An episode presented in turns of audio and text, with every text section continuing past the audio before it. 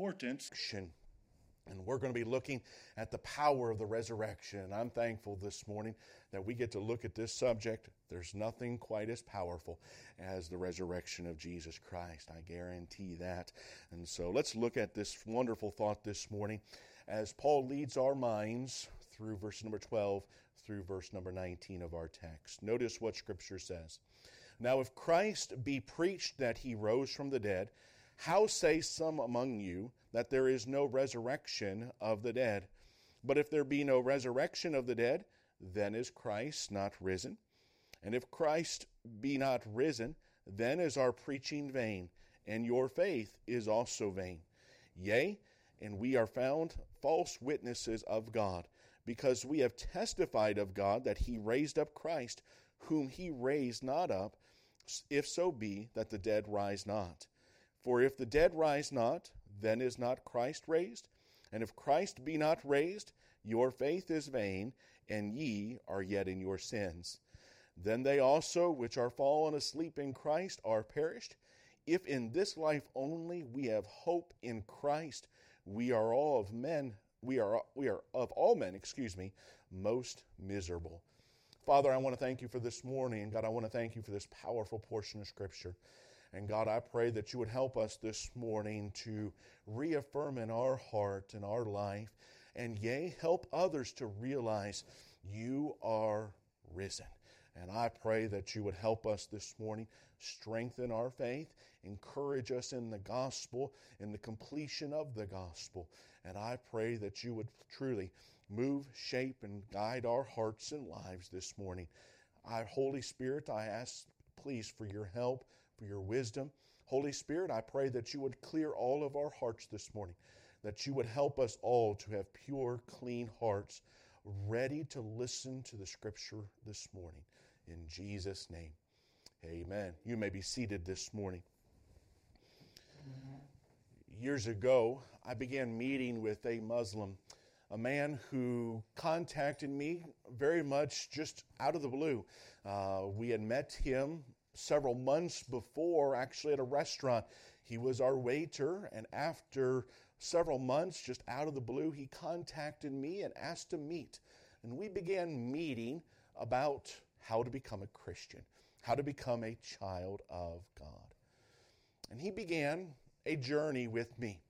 And we began meeting nearly every week, looking at Scripture, comparing Scripture with Scripture, comparing the Quran with the truth of the Word of God. And we began journeying together through this process. And as we began speaking of Christ, and as I began showing and giving evidence of the resur- resurrection of the Savior, and this man began to push back a little bit steep in a Muslim family, steep in, of course, Muslim culture, he began to push back by stating this statement.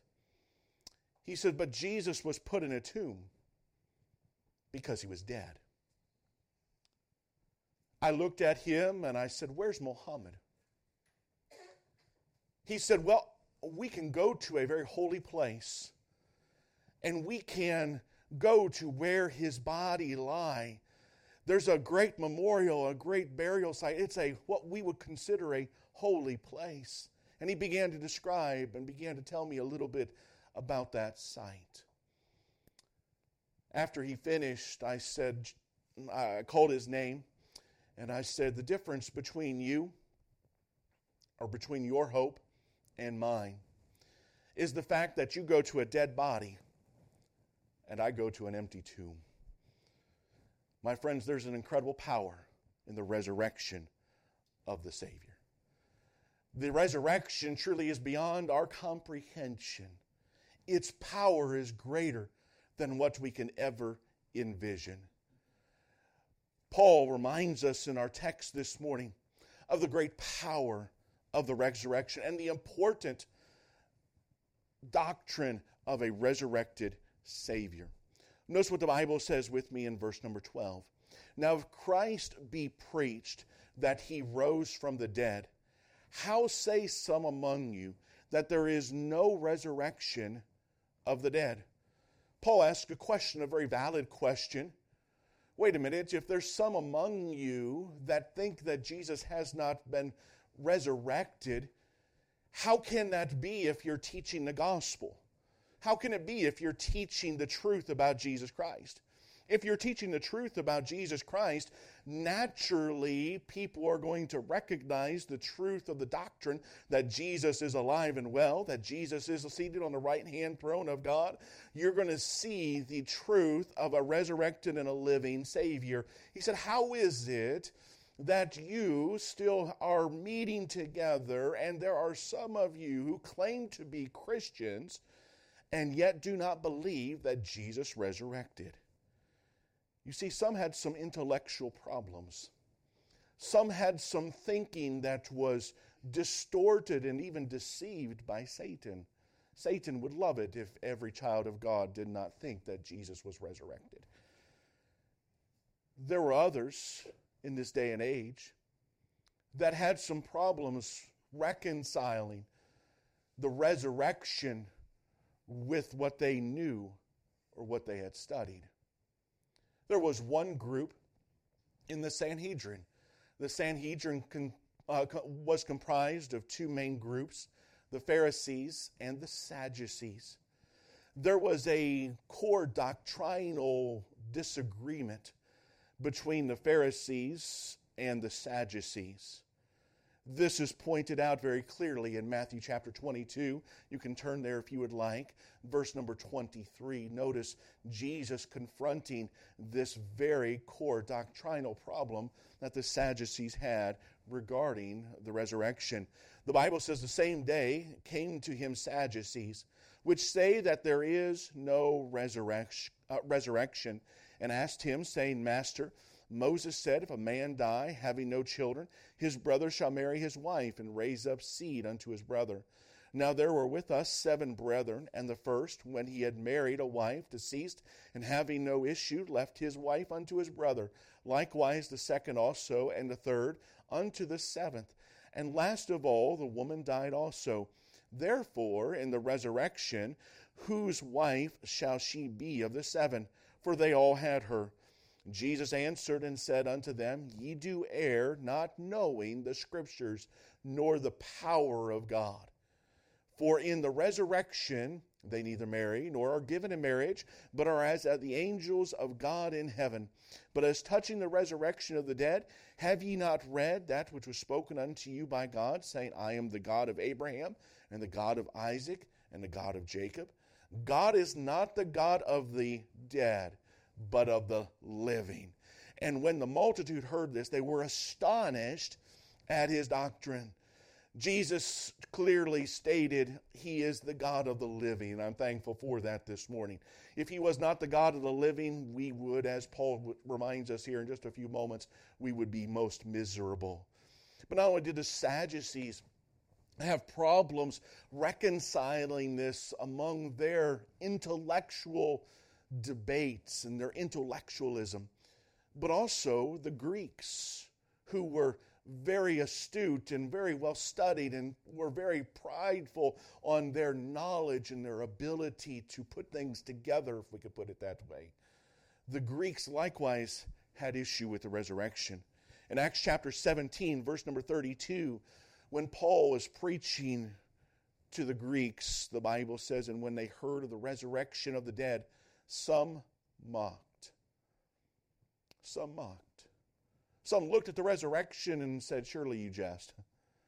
Once we're dead, we're dead. That's it. You're speaking of someone who is dead coming back to life. That cannot be. They mocked and they ridiculed. Paul was a very well studied man, the same man who preached and was mocked by the Greeks. Paul was taught by some of the greatest philosophers and some of the greatest instructors among the Pharisees and the Sanhedrin. But yet he himself had no problems recognizing and, rec- uh, and realizing that God is the God of the living. he, even as an unsaved man, knew the power of God and knew that God could resurrect the dead. Paul was almost astounded at the report that the church in Corinth was made of people who some did not believe in a resurrected Savior. He looked at it almost as it was incredulous, impossible. It was a statement, and truly, verse number 12 reeks with the indignation of Paul, saying that this cannot be. But this had crept into the church of Corinth.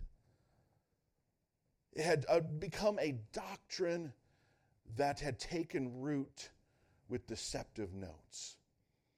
Satan would love for that doctrine to creep into this place.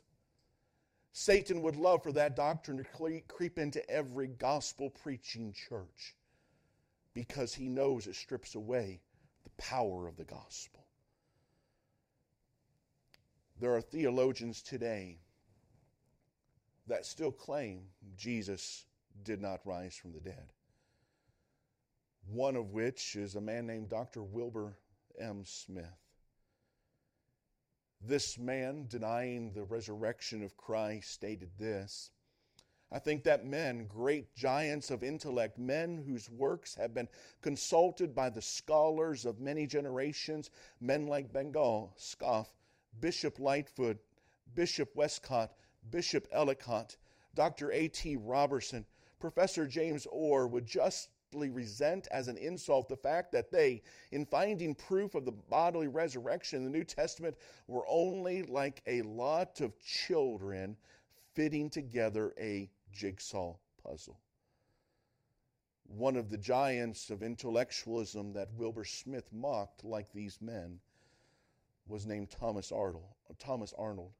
For 14 years, the famous headmaster of rugby of course, one of the prestigious educational institutions here in the UK for years, author of a famous three volume book, His History of Rome, and appointee to the chair of modern history at Oxford. This man, Thomas Arnold, declared, I have been used for many years to study the histories of other, uh, of other times and to examine and weigh the evidence of those who have written about them. And I know of no one fact in the history of mankind which is proved by better or fuller evidence of every sort to the understanding of a fair inquirer than the great sign which God hath given us that Christ died and rose again from the dead.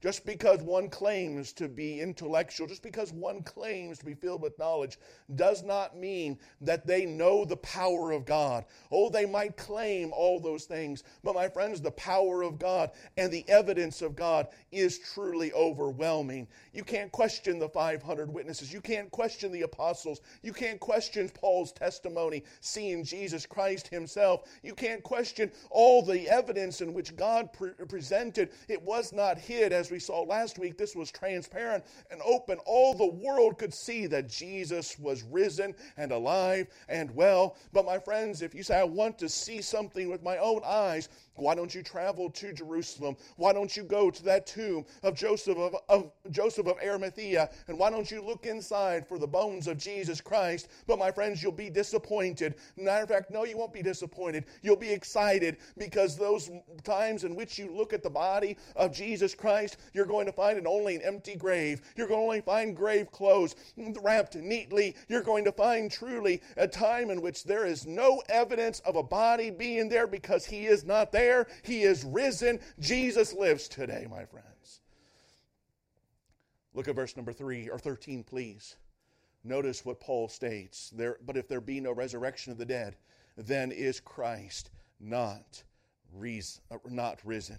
Paul refutes this lie of one who could give personal testimony to the resurrected Savior.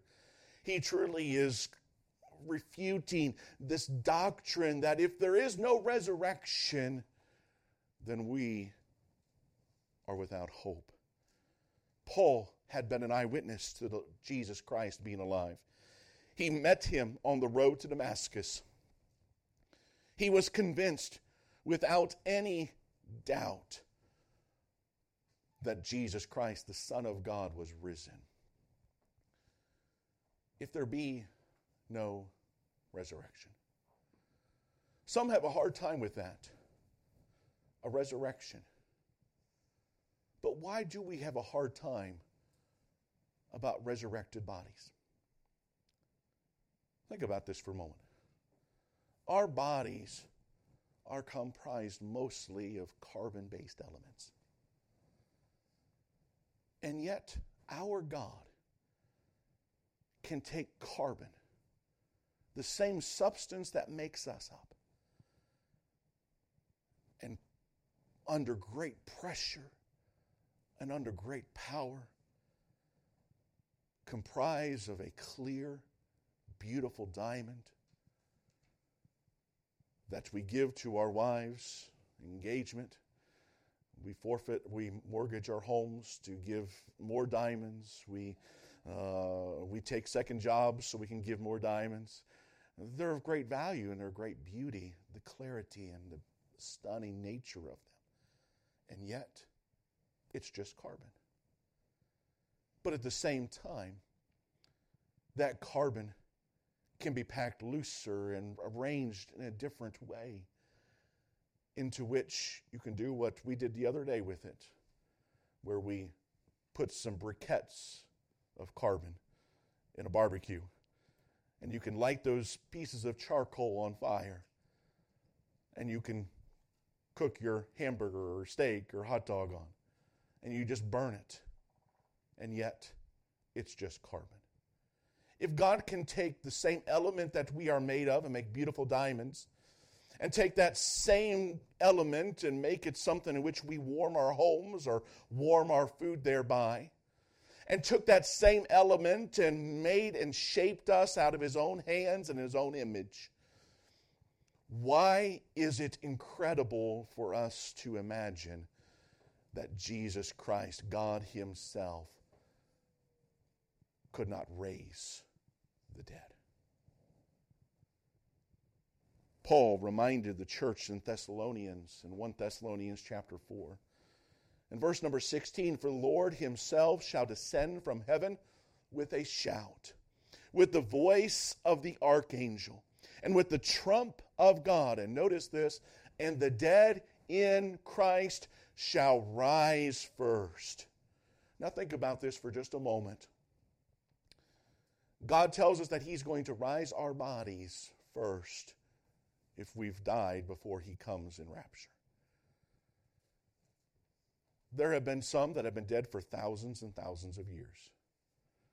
Their bones, the carbon material, is now just but dust. There have been martyrs that have been burned at the stake. There's nothing more than ash left.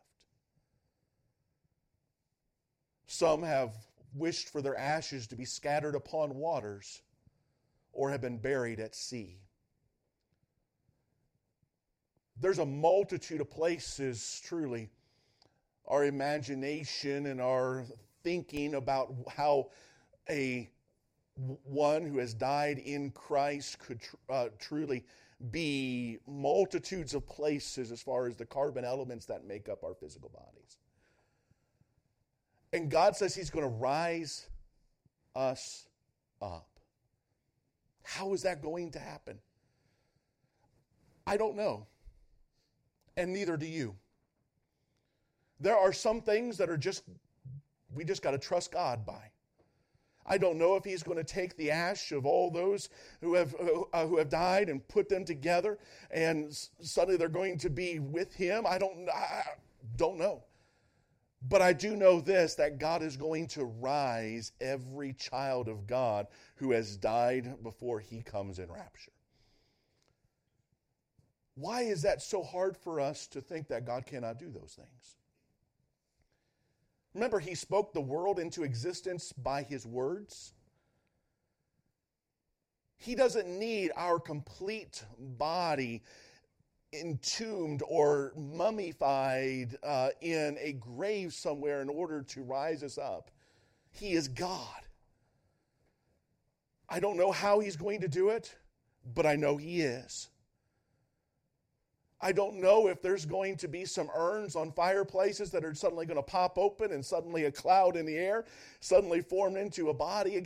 I don't know. But I do know that God is the God of the impossible, that God is the God of the living and not the dead. God truly is going to be faithful to His word, and it ought not to be something that is incredulous or something impossible in our minds, for we serve a God who is stronger than the carbon in our body, and thank God for that. Oh, how much we want His mighty hand when we are ailing and when we are suffering or when we are sick. If God can heal our living body, can He not piece together our dead body? God is the God of the impossible. What an incredible thing it is that we have a God who can do all things. In verse number 13, notice with it once again. But if there be no resurrection from the dead, then is Christ not risen? And if Christ be not risen, then is our preaching vain, and your faith is also vain. Yea, and we are found false witnesses of God, because we have testified of God that he raised up Christ, whom he raised not up, if so be that the dead rise not. For if the dead rise not, then is not Christ raised. What is Paul saying? Paul is saying if there is no resurrection, if Jesus Christ has not been raised, then we are preaching an empty message. We are preaching lies and heresy. We are preaching those things in which are not true. We are preaching truly empty words. What we are doing this morning has no meaning if Jesus Christ is not risen. But wait a minute. The Bible teaches us that Jesus defeated death. But if Jesus never defeated death, we are wasting our time this morning. But wait a minute. Those witnesses, those who saw Jesus Christ bodily risen from the dead, had a different story. They had a different testimony it began to spread. Matter of fact, it began in Jerusalem. Look at Luke chapter 24. Let's do a little bit of a testimonial, if we can say it that way, of those who saw and give evidence that Jesus Christ is risen and live and well. In Luke chapter 24 and verse number 46, the Bible says, And said unto them, Thus it is written, and thus it behooved. It was necessary Christ to suffer and to rise from the dead the third day, and that repentance and remission of sins should be preached in his name among all nations, beginning at Jerusalem. And ye are witnesses of these things. Those at Jerusalem were witnesses that Jesus Christ ris, was risen. He, they were witnesses that Jesus Christ was alive and well. And beginning at Jerusalem, they began to take that story that they witnessed, that they saw with their eyes, they handled with their own hands, they spoke to Him just like you and I speak together. They were able to commune and eat and fellowship with Him before He bodily ascended up to the right hand throne of God, His Father. It began at Jerusalem. Witnesses began to spread and testify of the resurrected Jesus Christ. They began to take this at heart that God wants them, Jesus Christ wants them to carry that news to others. And so they began to take it as a mission. Look at Acts chapter 1 and verse number 21. Wherefore, of these men which have, com- which have companied with us all the time that the Lord Jesus went in and out among us, beginning from the baptism of John unto the same day that he was taken up from us, speaking of the ascension into heaven, must one be ordained to be a witness with us of his resurrection. This is when the disciples says, "You know what? Judas Iscariot has uh, is now dead. We need another man to fill that spot." And they said, "We need someone who can be a witness of the resurrection." And the Bible tells us that they chose a man who would take that spot of Judas Iscariot, one who witnessed the resurrection, it began to formulate, it began to organize, it began to be a story that would be loudly and boldly proclaimed.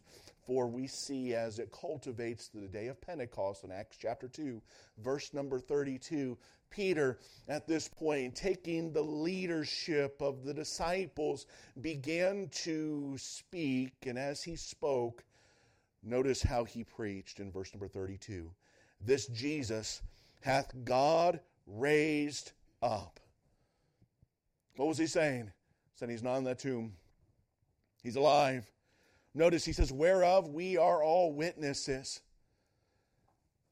we could look and see uh, see the context there. I believe it was speaking primarily to those standing there with peter the disciples and the, those in that church about 120 there that were testifying and witnesses of those things. But i believe that also could be interpreted as those who saw jesus christ and maybe didn't even recognize him like the disciples on the road to emmaus who saw jesus christ. He says this was not done. Uh, privately others could see this true surely was something that was transparent. He is alive. And it began to be told, and it began to be proclaimed, and it began to be witnessed of over and over again.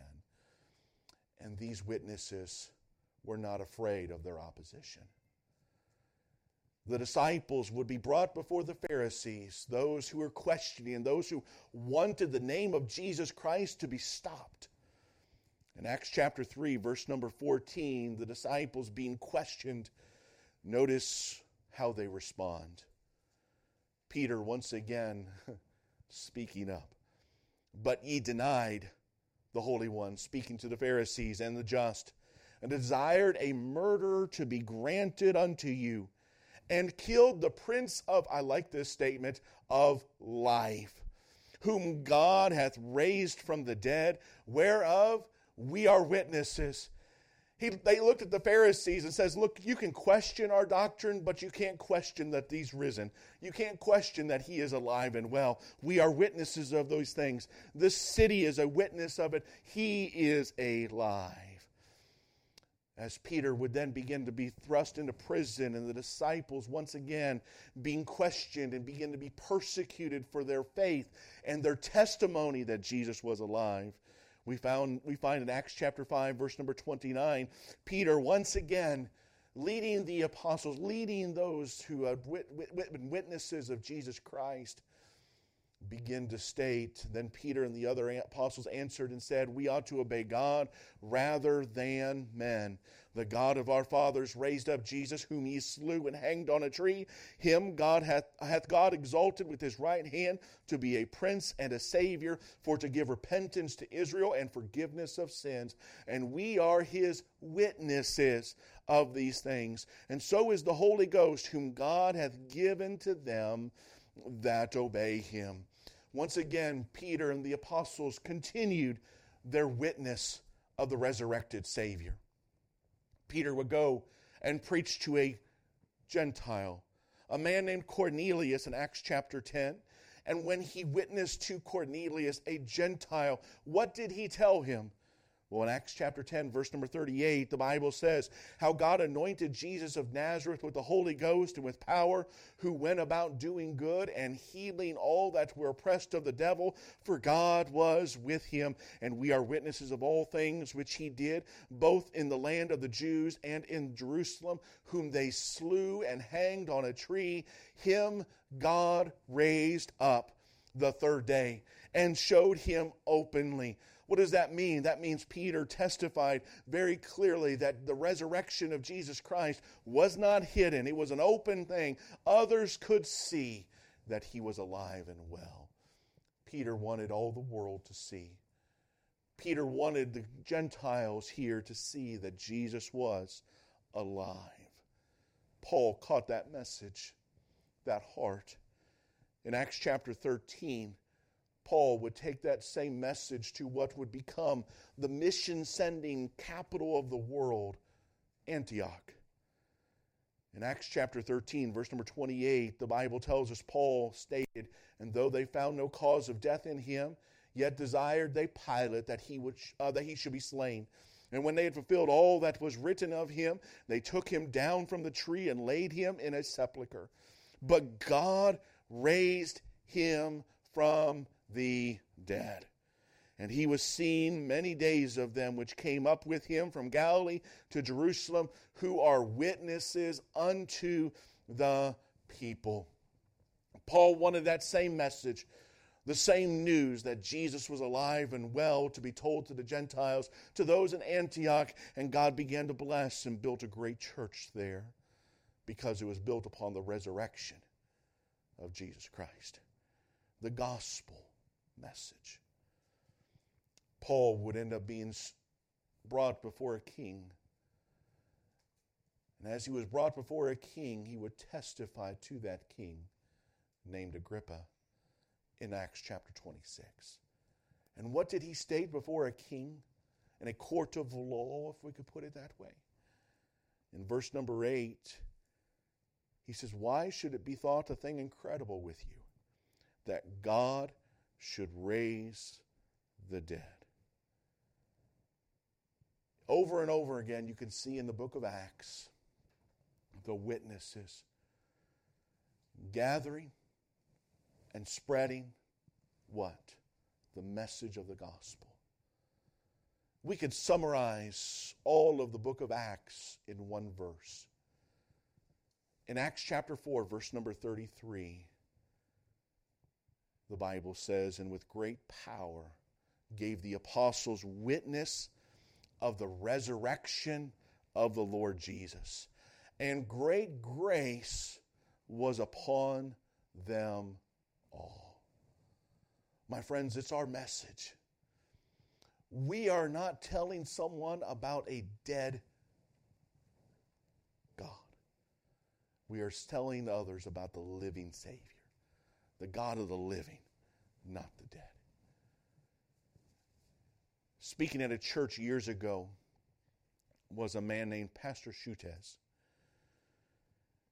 who was a German refugee, a fugitive from the Gestapo and a wanted man. He had been a well known German pastor, a man whom the rising Nazi leaders had taken note. He told how one day he attended one of the giant rallies that Hitler and his henchmen were so skilled in staging. The speaker at the rostrum was waxing eloquent against the Jews. The audience was responding with mounting hysteria. Then the speaker had spotted Schutez in the crowd. He picked him out as the butt of his scorn. Pastor Schutez, he said, you are a fool. Fancy believing in a crucified dead Jew, a dead Jew. Pastor Schutez immediately jumped to his feet and in ringing tones which could be heard all across the auditorium, Schutez replied, Yes, sir. I should indeed be a fool if I believed in a crucified dead Jew. But I believe in the risen, living Son of God. And my friends, that's the difference this morning if we we truly would be fools this morning to come and to gather and to worship a dead Jew. But we are not gathered here to worship a dead Jew. We are we are gathered here this morning to worship a resurrected savior. And thank God for the power of the gospel. God's power is without limits. He is alive and well the Bible teaches us in verse number 17 of our text, and if Christ be not raised, your faith is in vain. Yet, should be, ye are yet in your sins. If there's no resurrection this morning, you and I are in trouble. Our sins are still on our account. If there's no resurrection this morning, we have no reason to pick up this book right here and to begin to pay, read page after page, to read Genesis from Revelation, to begin reading it over and over and over again. My friends, if there's no resurrection this morning, the hymns that we sang just a moment ago are empty. They are worthless. They have no power. They would have no meaning as we lift up our voices in prayer, there's an emptiness, there's a hopelessness there, there's a desperation of truly empty, vain words. My friends, if there is no resurrection this morning, what I'm doing at this very moment is without power, without the help of God, without God's grace. It is truly a time of a fool's errand. My friends, if there is no resurrection this morning, then there is no forgiveness of sins. Your sins are still on your account, and you are destined for an eternal place called hell. There is no hope. We are truly destined to spend eternity paying for our sins this morning. But yet, every sacrifice in the Old Testament began to portray exactly what Jesus Christ would do. Like a giant arrow pointing to Calvary, to the hill called Golgotha, as truly Jesus Christ would pay for the price of sins. But as we think about those sacrifices, the lambs, the bullocks. We've been reading through uh, the book of Exodus. Uh, we started in Genesis. We're now in Exodus as a, family here over the last uh, few months, and we uh, have been reading recently about the preparation for all the sacrifices and all the things that are uh, that go in to picture what Jesus Christ would do as He would be the sacrifice for our sin, the Lamb that was slain. But when you think about those sacrifices, they were truly sacrificed. Not one of those lambs ever came back to life. Not one of those oxen or bullocks ever came back to life. Jesus Christ would be the Lamb of God. He would pay the price. He would die like those lambs died in sacrifice. But watch this if the, if the story simply stopped there, if it was just the sacrifice that was needed, then that means he would have succumbed, and the power of the sacrifice, the power of our sins, the power of death was too great for God Himself to defeat and to conquer. But that is so why it's so important that Jesus Christ rose again, because if He did not rise, then sin is too powerful for God, death is too strong for our Savior. He truly is succumbed to the weak or to the power of sin, Satan, and hell. But the story doesn't stop there. Yes, he died on the cross. Yes, he laid down his life for us. But I'm thankful that Paul teaches us in Romans chapter 4, verse number 25. He was delivered for our offenses, and he was raised again for our justification. You see, God can apply the blood of Jesus Christ to our sin account. He can remove our sins. Why? Because He was and or excuse me he paid for our sins but he rose again the power of god raised up jesus christ he truly is alive and because he defeated death because he defeated sin because he defeated hell. My friends, you and I have hope this morning, and we can be assured that our sins are forgiven. Why? Because his blood has been applied to the mercy seat of heaven, and we can know that our sins have been washed white as snow. Satan wants you and I to believe that Jesus is in the tomb. The demons of hell know the power of the resurrection and will do everything they can to sway our minds to refute the bodily resurrection of Jesus Christ. But thank God, it is a lie. He lives. Jesus lives today. We serve a resurrected Savior, my friends. And if not, we are of all men most miserable. Notice what Paul says in verse number 18 then they also which are fallen asleep in Christ are perished. If in this life only we have hope in Christ, we are all of men most miserable. If there's no resurrection, then we have no hope of ever seeing our loved ones who have died in Christ again. If there's no resurrection, that we are just like an animal, that when it has died, it's gone. That's it. It's done. There's no eternal spirit. Its life is over. If there's no resurrection when we close our eyes for that last moment, breathe that last breath, then there's nothing else. What a sad hope. What a sad way to live. Nothing could be added to the story. That means the martyrs who allowed their bodies to be burned or their limbs to be removed or their bodies to be horrifically tortured withstood all the pain and suffering for absolutely no reason. It was empty, it was a meaningless death. Those who have borne unbearable burdens or have struggled with difficulties seemingly too painful and too difficult to endure as they followed God through His will, as they followed God through the plan that He had for their life, would only be defeated in the very thing that sin designed death. If there is no resurrection,